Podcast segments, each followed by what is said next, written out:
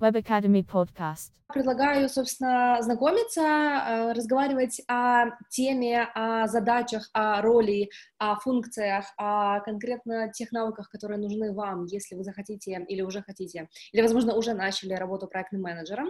Поговорим о том, э, чем отличается проектный менеджер от немножко других менеджеров. Поговорим о том, какие навыки, какие компетенции у вас однозначно должны быть для того, чтобы вы могли начать вашу карьеру, или же поговорим о том, что стоит структурировать. Если вы сейчас уже ведете проект, ну, возможно, вы их ведете где-то интуитивно, где-то по книгам, и хочется понять, что из того, что вы уже успешно применяете, можно дальше развивать, а где э, нужно сделать паузу и обучиться чему-нибудь другому. Если у вас по ходу моей презентации будут какие-то вопросы, пишите их, пожалуйста, в чат, мне их э, Наталья передаст, и мы с вами рассмотрим вопросы в конце моей основной части доклада сегодняшнего, для того, чтобы мы с вами бережно относились ко времени. Сейчас Сейчас 6.07, я так думаю, что где-то минут 35 а, мы с вами общаемся в одностороннем формате, а дальше мы с вами посмотрим на те вопросы, которые у вас могут быть. И меня действительно зовут Анна Лаврова, я сейчас живу и работаю в Брюсселе, занимаюсь agile коучингом, а до этого занималась программным и проектным управлением, жила и работала в Дубае, до этого в Украине. У меня а, есть несколько курсов, не только для проектных менеджеров, а, но еще и для лидеров, где-то для людей, работающих с талантами, где-то для аджалистов и для скрам-мастеров, и сегодняшний вебинар является приглашающим на курс для проектных менеджеров, который будет проходить онлайн, э, собственно, в таком формате, в котором мы с вами встречаемся сейчас.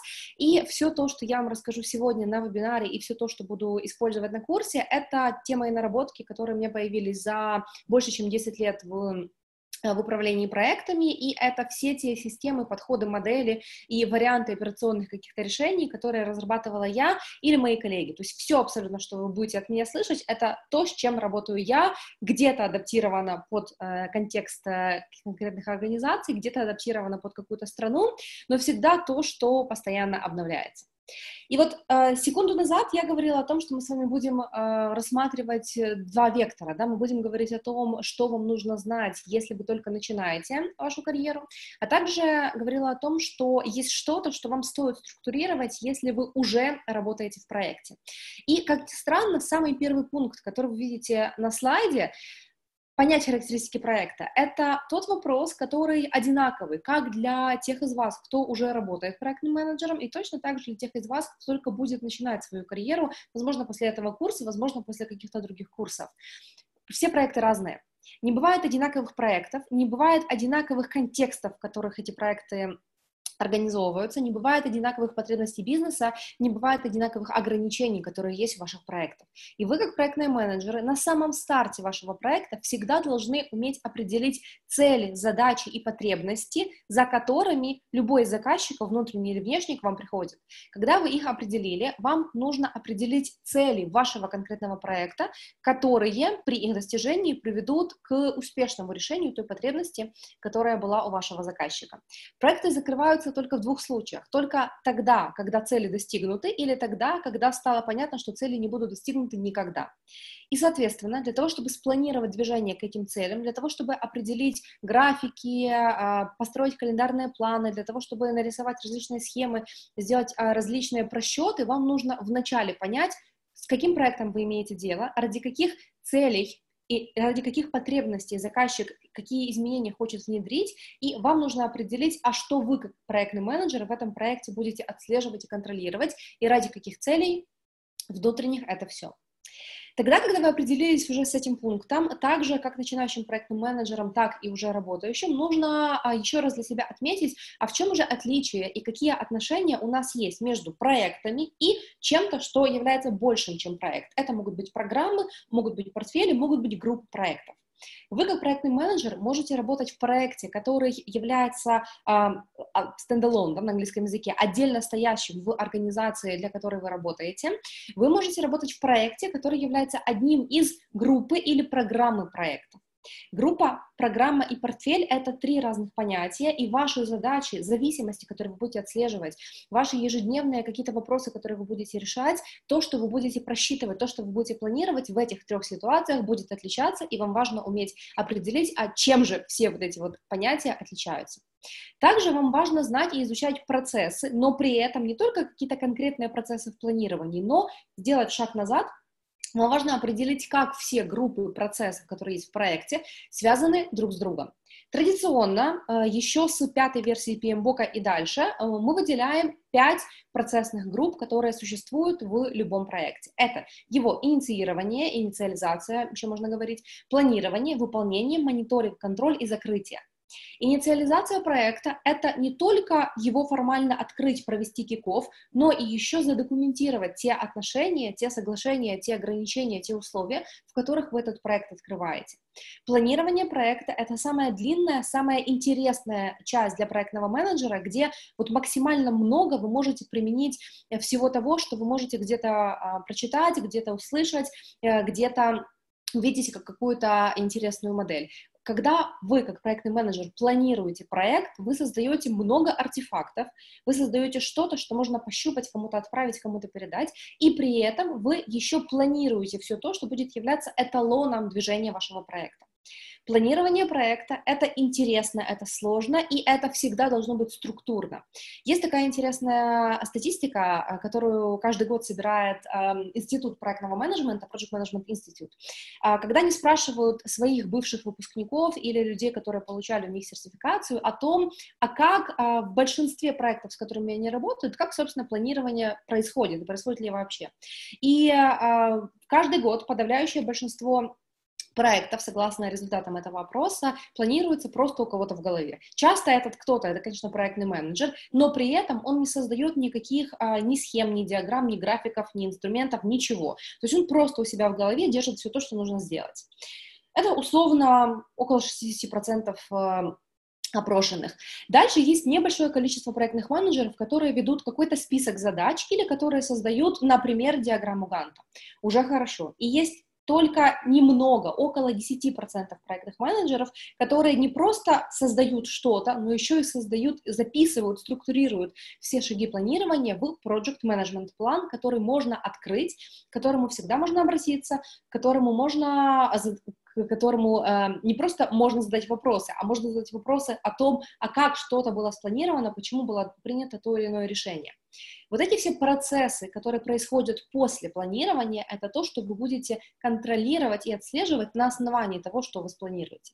Собственно, само выполнение а, вашего проекта, его отслеживание контроль и закрытие — это следующая группа процессов, у которых у вас, как у проектных менеджеров, внутри которых будут какие-то конкретные задачи, вы будете что-то выполнять, делать какую-то активность, вы будете что-то создавать, какой-то артефакт, какой-то результат, какой-то deliverable на английском языке, вы будете что-то контролировать, вы будете что-то кому-то коммуницировать, и вы будете, а, мало того, что коммуницировать в одну сторону, да, будете проводить какие-то встречи для того, чтобы принимать какие-то решения.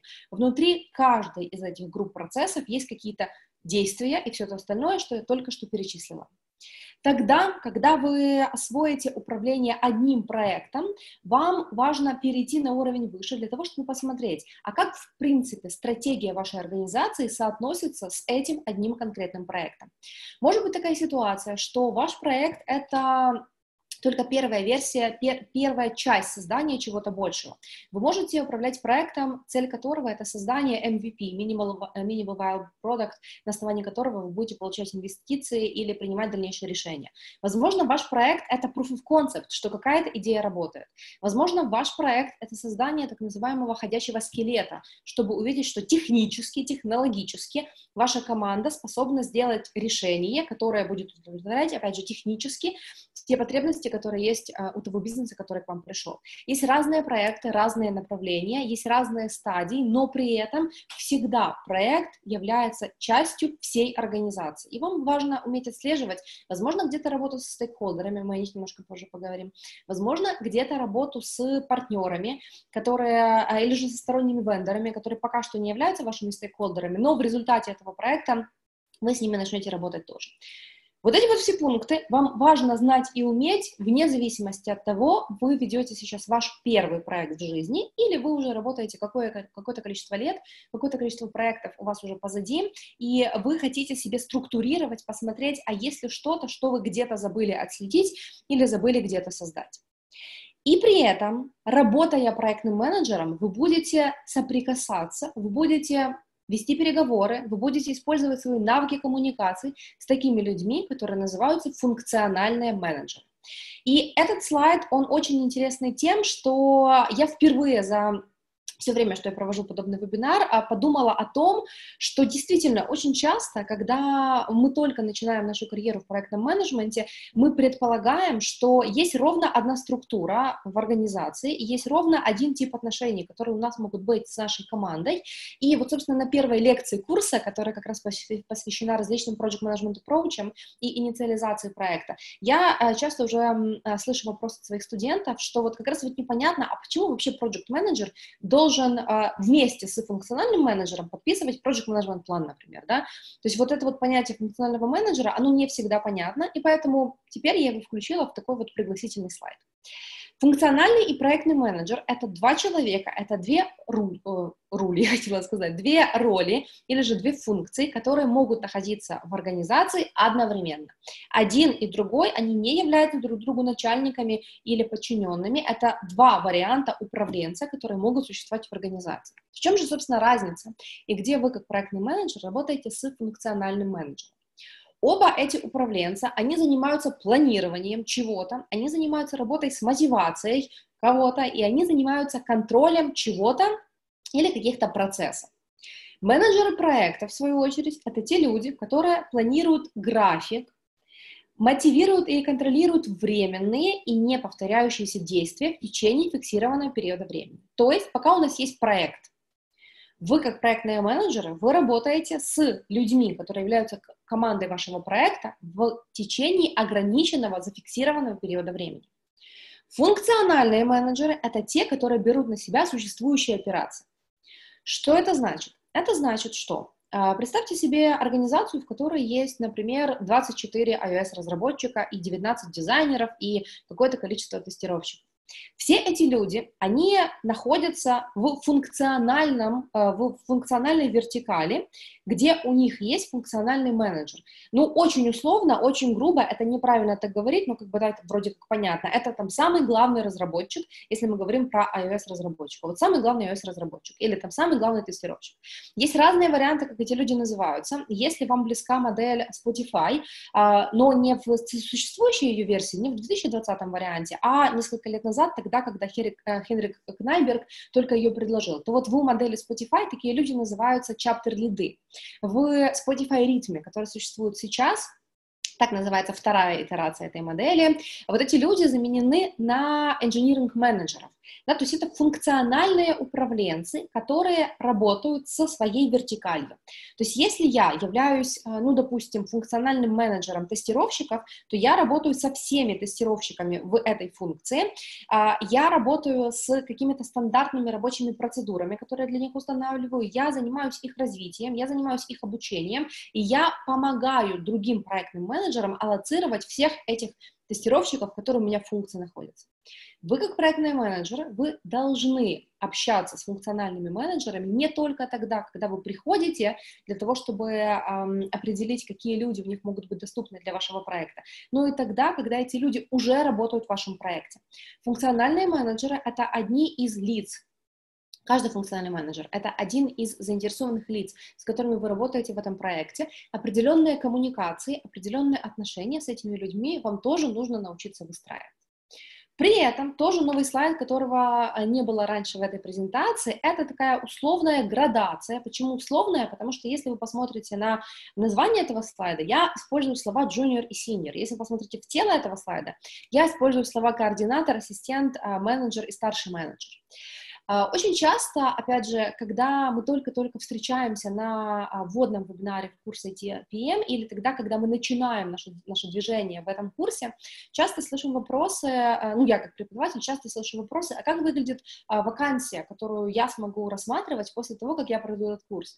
И очень часто, особенно если вы только-только начинаете ваш карьерный путь, очень часто вы можете видеть вакансии типа junior PM или junior кто-то еще, может быть, junior бизнес-аналитик, внезапно я недавно видела вакансию junior agile coach, junior scrum master, да, то есть вот эта вот градация junior, она вроде как бы должна нам о чем-то говорить, но при этом э, очень часто вот эта градация, она скорее вас сбивает с толку и скорее призвана а, поговорить о каких-то скорее финансовых вопросах, чем о том, чем вы все-таки будете заниматься. Давайте посмотрим на более правильные формулировки, на более правильные вакансии, которые будут более справедливы к тому, какой объем задач у вас будет тогда, когда вы будете занимать одну из этих должностей. Координаторы проекта — это те люди, которые помогают менеджерам проекта, они вместе с ассистентами ведут какие-то ежедневные операционные а, задачи и вопросы. Координатор проекта — это тот человек, который может помочь спланировать что-то проектному менеджеру на основании данных. Проектный менеджер может вести одновременно 5, 6, 7, 8, 25 проектов. И все эти проекты можно вести а, в каком-нибудь таск-трекере. Это может быть система типа Rally, типа Asana, TFS, Jira, Trello, любая система, которую вы используете, это могут быть стикеры, типа таких, которые висят сзади меня. И кто-то должен все рабочие элементы, work items, с которыми будет работать ваша команда, в эти таск-трекеры внести. Это вполне может делать координатор проекта или ассистент, помощник проект-менеджера. Э, Project Manager может проводить различные воркшопы для того, чтобы запланировать какую-то стадию э, в проекте. Project Manager может идентифицировать риски на воркшопе вместе с, э, со своими стейкхолдерами или с командой. Вы можете проводить какие-то воркшопы по типу user story mapping или impact mapping для того, чтобы поработать с релизами, определить их приоритетность и понять, из чего должен состоять тот или иной функционал, или для того, чтобы определить, к каким целям вы вообще хотите прийти. И тот человек, который помогает этот воркшоп провести, тот человек, который потом документирует все, все результаты, это может быть как раз координатор проекта или ассистент менеджера проекта. Я менторю несколько организаций, несколько аутсорс-компаний в Украине, и Хорошая практика, которую а, уже а, мы, собственно, радостно практикуем уже несколько кварталов, это как раз нанимать в помощь существующим проектным менеджерам координаторов проекта. Это люди, которые находятся где-то на грани между стажировкой, которая не оплачивается совсем, и первой позицией, которая у них может быть в этой организации. Это люди, которые, цель главная которых на протяжении двух или трех месяцев максимально много научиться, максимально попробовать все то, что э, проектные менеджеры выполняют в этом конкретном контексте, и максимально как это, затюнить, хотела сказать, но скорее как а, подточить, да, а, те навыки и те знания, которые у них есть, к конкретному контексту. Координаторы проекта — это те люди, которые, безусловно, работают с требованиями, но не они их создают часто.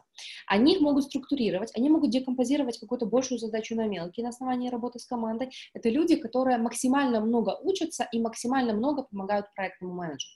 Если проектный менеджер работает с многими проектами сразу, тогда этот человек может называться в зависимости от контекста, от организации, он может быть либо старшим менеджером проекта, сеньор э, project менеджером, либо он может быть программ-менеджером или портфолио-менеджером, либо же в структурах э, с, э, в компаниях со структурой PMO он может называться Head of PMO, Head of Project Management Office.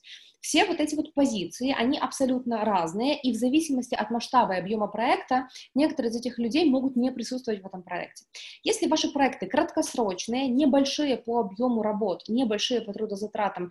И скорее всего, да, стоят там меньше 100, меньше 50 тысяч долларов, тогда у вас может не быть координатора или может не быть помощника проектного менеджера. Обратите внимание, координатор и ассистент, да, это немножко, э, ну, это другое слово, да, это не junior проектный менеджер, потому что junior часто не дает, вот это слово, но часто не дает понимания, о конкретно каких задачах будет идти речь. Поэтому, если вам интересно посмотреть на первые позиции, которые вы можете занимать после э, прохождения курса или курсов для проектных менеджеров, тогда посмотрите, пожалуйста, вакансии именно координаторов или же ассистентов менеджеров проекта.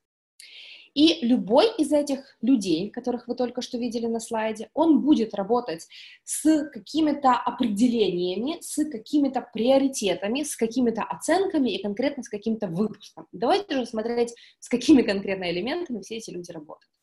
Реализация стратегии продукта, да, это продукт-стратегия улучшение этого продукта, определение, насколько одна или другая функция, насколько одна или другая задача является более важной, работа с командой, чтобы получить оценку трудозатрат и продолжительности, и, соответственно, дальнейшие какие-то релиз-активности, это все то, чем занимается руководитель проекта.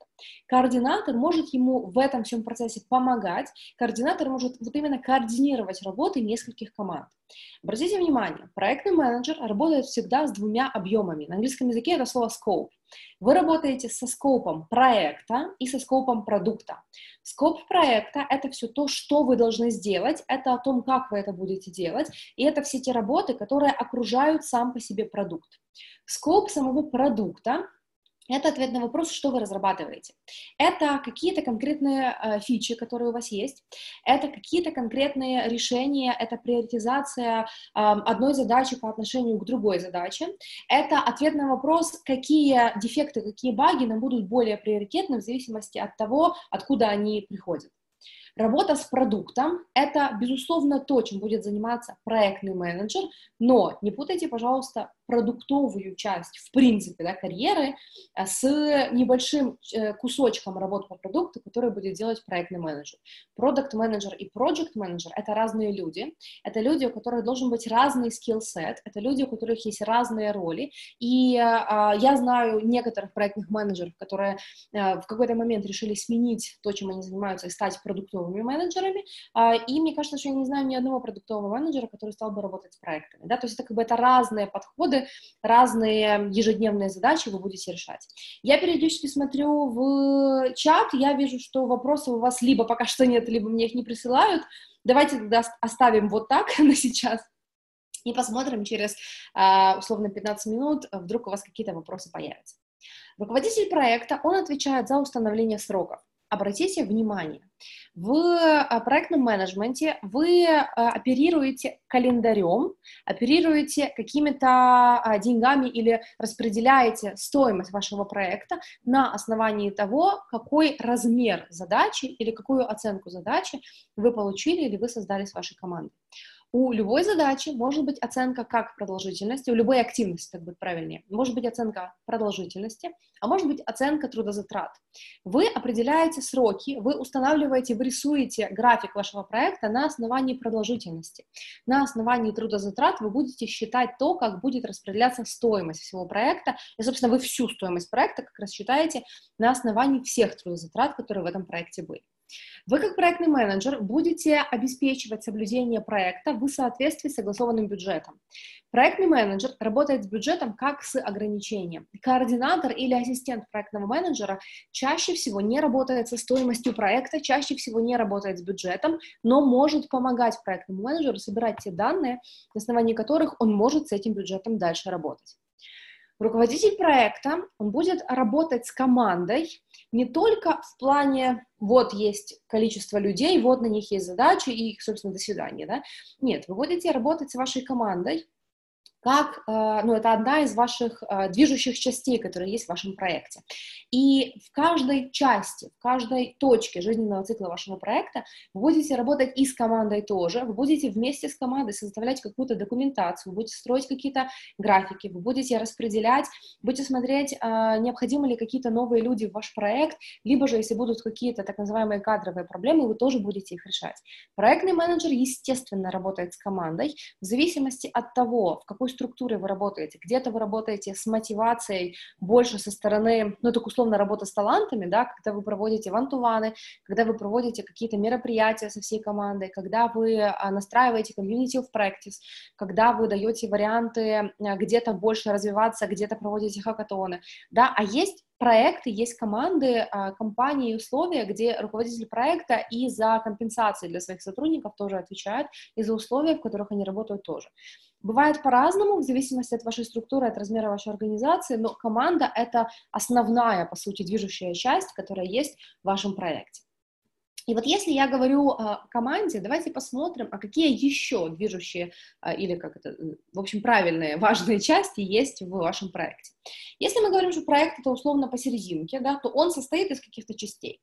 Давайте посмотрим на четыре части, из которых он может состоять. Это культура вашей организации, культура вашего проекта, это команда, это конкретные люди, с которыми вы работаете, это какие-то инструменты, которые вы используете, и процессы, которые вы определяете.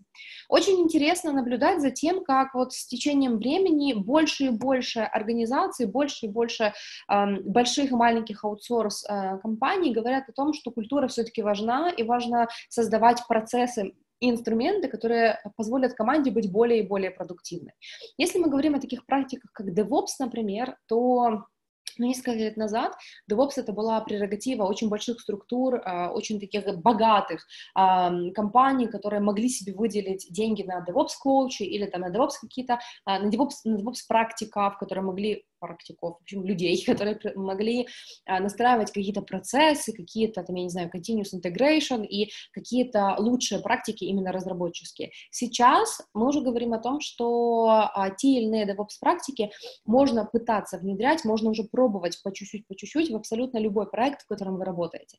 Инструменты, которые вы создаете, это не всегда про Jira как tracker или про какой-нибудь другой tracker или про репозиторий, с которым вы работаете. Инструменты — это все то, что вы используете для того, чтобы быть продуктивными каждый день. То, как собираются ваши билды, это тоже э, ответ на вопрос, с какими инструментами вы работаете, насколько вы отладили и создали процесс, который позволяет всем каждую секунду быть продуктивными.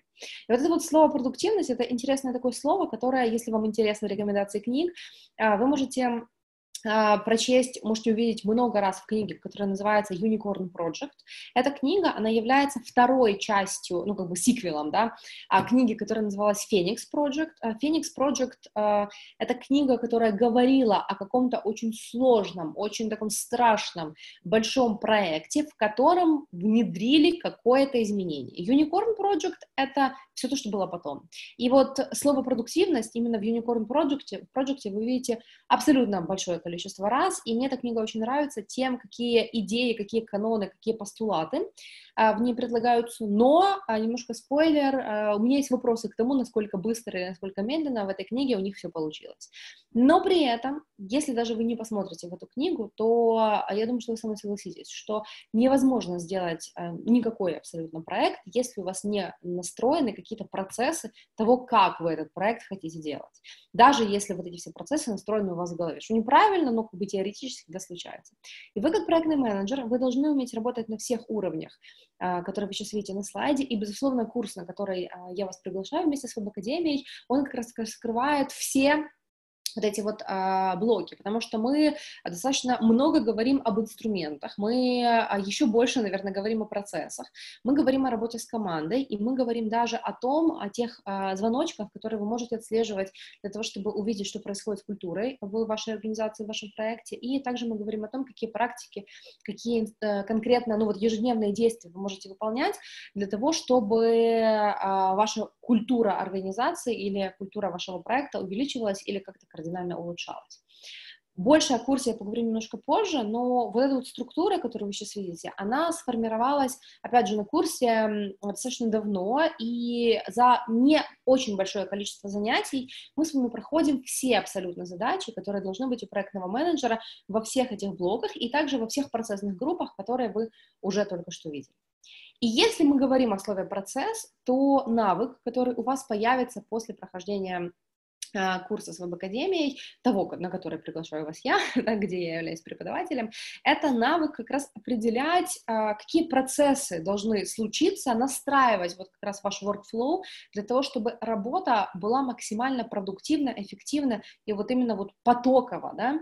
А, мы можем говорить о каких-то практиках типа там с помощью кайдзен, небольших улучшений, улучшать то, что происходит прямо сейчас. Можем говорить о том, что есть системы типа канбана, которые в принципе настроены на то, чтобы создавать этот вот workflow и вокруг него делать уже какую-то проектную деятельность. Вы как проектный менеджер, мы с вами будем смотреть на такой инструмент, как Value Stream Mapping, но мы при этом на него будем смотреть буквально чуть-чуть на одной из лекций, потому что это один из инструментов Agile, да, это гибкая практика, и это воркшоп, который вы можете проводить тогда, когда вы хотите посмотреть, насколько в принципе эффективно у вас в компании ведутся проекты. Об этом я, кстати, писала в своей последней uh, email-рассылке, uh, которая вышла в начале сентября, и также я об этом писала в свежем посте в Телеграме, но я вам уже в конце следующей встречи дам ссылки на все вот эти вот источники, а, где меня можно дальше читать. Построение workflow — это навык, который нужен любому проектному менеджеру, потому что здесь вы работаете с тем, насколько оптимально сейчас у вас в компании проходит, проходит работа с проектами, работа с командой, работа с новыми членами, команд, членами команды или же а, привлечение новых клиентов и дальнейшая работа с ними. И вот если мы говорим о словах команда, да, если мы говорим о, о том, что мы сейчас с вами встречаемся в 2020 году, то мы с вами работаем все больше и больше виртуально, все больше и больше удаленно, все больше и больше распределенно. И вы, как проектные менеджеры, которые работают с виртуальными командами, вам нужно немножко больше а, внимания уделять именно инструментам и процессам, чем в обычной жизни.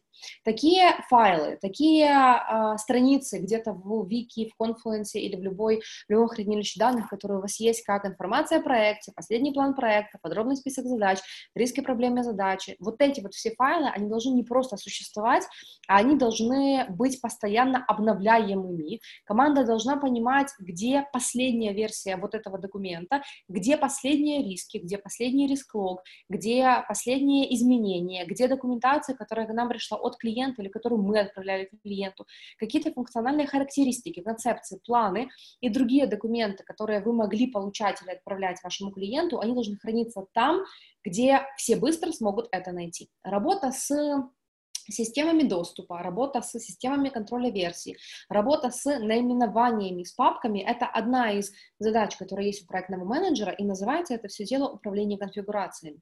И вот управление конфигурациями — это одна из тем, которую мы рассматриваем на курсе. Если не ошибаюсь, это лекция номер 8, когда мы говорим еще о дополнительных каких-то активностях, которые будут у проектных менеджеров. Потому что если вы ведете ваш первый проект в жизни, то, скорее всего, управление конфигурациями да, у вас будет уже на настроено так, как настроено в этой организации, и дальше вы будете смотреть, стоит ли где-то что-то улучшать. Слово стейкхолдер вы уже один раз слышали на сегодняшней а, нашей встрече, и тема работы со стейкхолдерами — это одна из тем, которую мы рассматриваем на курсе уже на первой лекции, поэтому я хочу вам немножко рассказать о том, а как же проектные менеджеры должны работать со своими стейкхолдерами, и что вот это вот э, за интересное такое слово, а почему стейк, почему не шер, и вообще, очень часто слово стейкхолдер путают со словом shareholder и говорят, что стейкхолдер — это человек, которому принадлежит какая-то часть проекта. Да, то есть говорят, что человек, у которого там ну, какие-то финансовые, прям у него доля есть, это shareholder.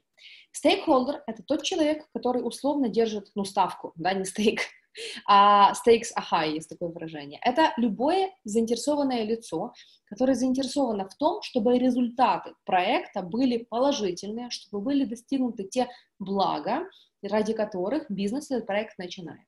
Со стейкхолдерами нужно работать вот с момента инициализации вашего проекта и до момента его закрытия, до момента его сдачи.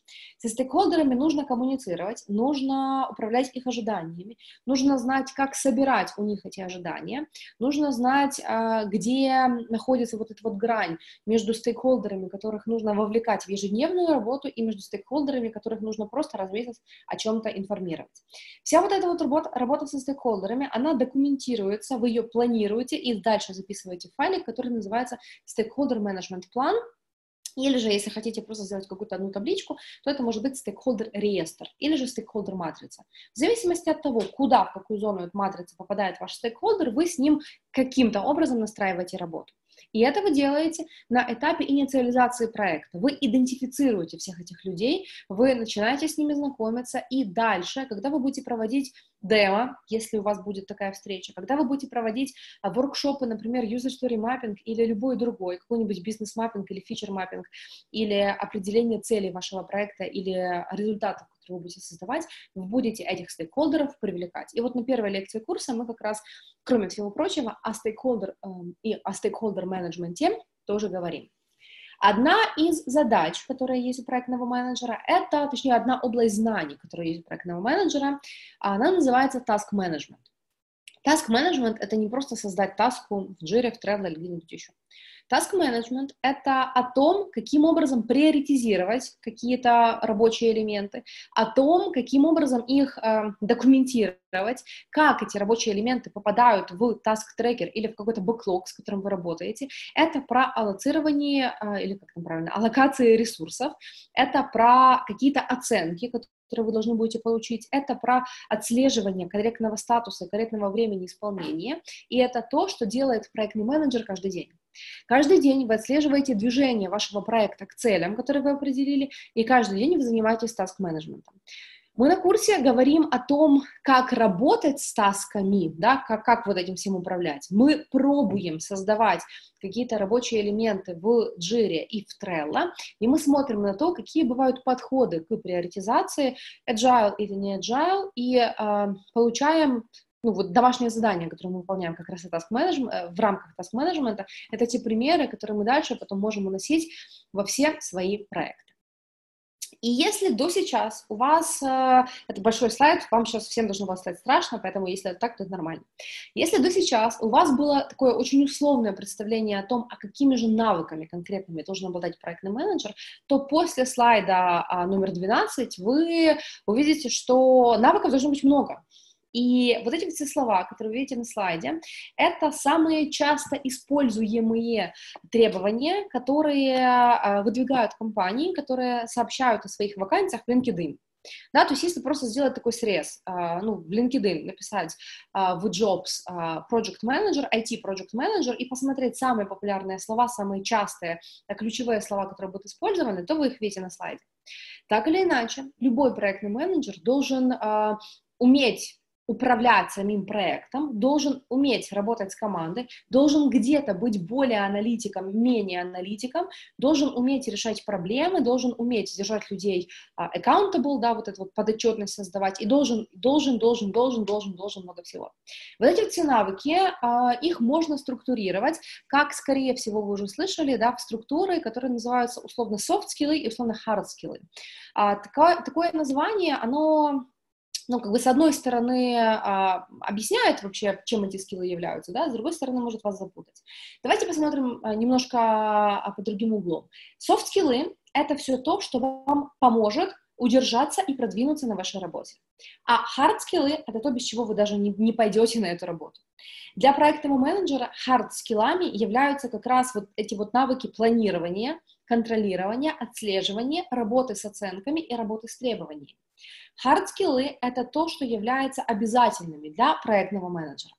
У любой абсолютно профессии есть как софт-скиллы, так и хард-скиллы, и для любой профессии вы можете находить много-много-много также дополнительных себе навыков, которые вы хотите изучать. На курсе с веб-академией в рамках не очень большого количества встреч мы рассматриваем ключевые, вот как раз хард-скиллы, которые вам нужны, и при этом мы смотрим на то, где можно получить дополнительные софт-скиллы, и мы начинаем с вами как раз в домашних заданиях уже все эти навыки потихоньку, потихоньку, потихоньку получать. И дальше вы можете продолжать обучение или можете уйти в самостоятельную работу на основании той структуры, той базы, которую я вам как преподаватель, собственно, дам. И если мы будем говорить о том, а из чего как раз состоит курс, и чего а, у вас добавится, или чего у вас убавится тогда, когда вы на него придете, то я бы подсуммировала собственно, на следующем слайде. Да, у вас появятся hard и soft навыки, которые нужны проектному менеджеру, но при этом Обратите, пожалуйста, внимание, мы с вами встречаемся ограниченное количество раз. Конкретно забегая наперед, это 10 встреч. За 10 встреч, около двух часов каждая, мы не можем получить все абсолютно hard soft навыки, но я вам покажу, где эти навыки искать и как потом можно продолжать самостоятельно их изучать. Вы а, получите представление о том, с какими методологиями и подходами к управлению проектами вы будете работать. Вы научитесь писать документацию, которая необходима проектным менеджерам. Вы увидите на реальных примерах примерах, на моих проектах, а, кусочки, которых я буду вам показывать, как выглядели планы, как выглядели критические пути, сетевые диаграммы или что-нибудь другое, что я создавала. Вы получите сертификат, если вы дойдете до экзамена, если вы экзамен сдадите. Вы увидите, какие как раз workflow, рабочие процессы строятся в тех или иных IT-компаниях, и если у вас есть какие-то вопросы а, о том, как в принципе, из чего состоит жизнь проектного менеджера, вы на них ответы получите, потому что мы с вами работаем суперинтенсивно. Наш курс состоит из 10 занятий. На этих 10 занятиях мы рассматриваем 15 тем. На каждом занятии у нас есть практика, и после каждой встречи, а, после каждой нашей лекции, кроме лекции номер 8, 9 и 10, у вас есть домашнее задание. В домашних заданиях вы работаете в паре. Я вам говорила, да, что мы начинаем тренировать наши софт-скиллы уже в домашних заданиях, и вы как раз будете работать в парах или в тройках для того, чтобы отрабатывать навыки командной работы, распределения задач, синхронизации, координации и всего того, что вам нужно уметь, работая в команде. Также вы получаете много дополнительных материалов, и причем для некоторых студентов, которые, с которыми я общаюсь до сих пор после окончания этого курса, э, более полезными были даже не сколько сами лекции, потому что интенсивно, непонятно, и нужно потом миллион раз пересматривать, а вот супер полезными прям сразу после каждой лекции были дополнительные материалы. Потому что, опять же, есть самостоятельная работа, порефлексировать, попробовать, проверить, да, а есть конкретно шаблон, который можно взять уже прямо сегодня. И вот шаблонов у меня очень много. И приятным бонусом на этом курсе является ментор, которая работает а, с вами в домашних заданиях, которая помогает вам в той практике, которую мы делаем с вами на самих встречах, и которая точно так же, как и вы, работает проектным менеджером, проходила такой же курс, и, собственно, все те задачки, все те кейсы, которые мы рассматриваем, они э, ментору знакомы, и если есть какие-то вопросы, которые, ну вот, очень точечные, очень э, детальные, там, например, о какой-то формуле, которую мы будем использовать, собственно, к ментору за этими вопросами вы можете обратиться. И внезапно, это не все. В начале представления нашего курса Наталья я вам рассказала, что Веб-академия является партнером института PMI. И институт PMI проводит сертификацию для проектных менеджеров. А Project Management Professional называется ваш сертификат. И вопрос, который мне задают супер часто на водных вебинарах, это, собственно, какие еще бывают сертификаты, какие бывают варианты получения этих сертификатов и насколько вообще эти сертификации вали, э, полезны, важны и полезны. На самом-то деле, а, статистически, проектные менеджеры, у которых есть та или иная сертификация, вы сейчас видите на слайде несколько вариантов сертификации, которые вы можете получить, а, проектные менеджеры такие, да, зарабатывают немножко больше денег, но не во всех компаниях, не во всех странах, не во всех условиях. Сертификации бывают разные, и один только курс от веб-академии или один только курс любого другого поставщика вам не даст возможности один из этих э, экзаменов сдать и сертификат получить. Но есть а, какие-то правила, которые существуют у а, PMI, которые вам помогут вообще а, начать ваше движение в сторону этого сертификата. И вот этим вот движением Собственно, мы с вами будем заниматься на курсе. Больше информации о всех видах сертификации вы можете найти а, на, на ссылке, по ссылке, да, которая есть на этом слайде. И при этом обратите внимание, сам по себе курс веб-академии, даже со мной, даже с любым другим преподавателем, даже с 20 преподавателями, за такое короткое количество времени вы не подготовитесь к сертификации, но вы поймете, что дальше нужно изучить для того, чтобы до этой сертификации дойти. Сам экзамен, который вы будете сдавать, если мы говорим, например, экзамен на получение сертификата PMP, он жесткий, но он сложный, а, к нему отдельно нужно готовиться. А относитесь к этому экзамену как к экзамену а, TOEFL или IELTS или любому такому экзамену, который сдается успешно, потому что вы знаете, как его сдавать. То есть вы не сколько знаете теорию, сколько вы знаете, как он построен.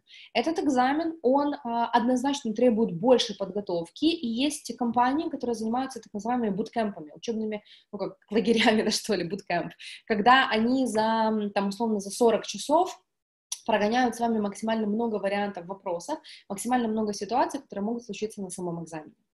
Экзамен PMP или любой другой на получение сертификата PMP или любой другой, который будет вам интересен, невозможен по окончании 10 лекций. Да, то есть мы с вами, пообщавшись, познакомившись в таком коротком курсе, не можем идти сдавать экзамен прямо завтра, но при этом у нас уже есть хорошая база, на которую вы можете добавлять больше, больше, больше знаний, которые вам помогут в этом экзамене.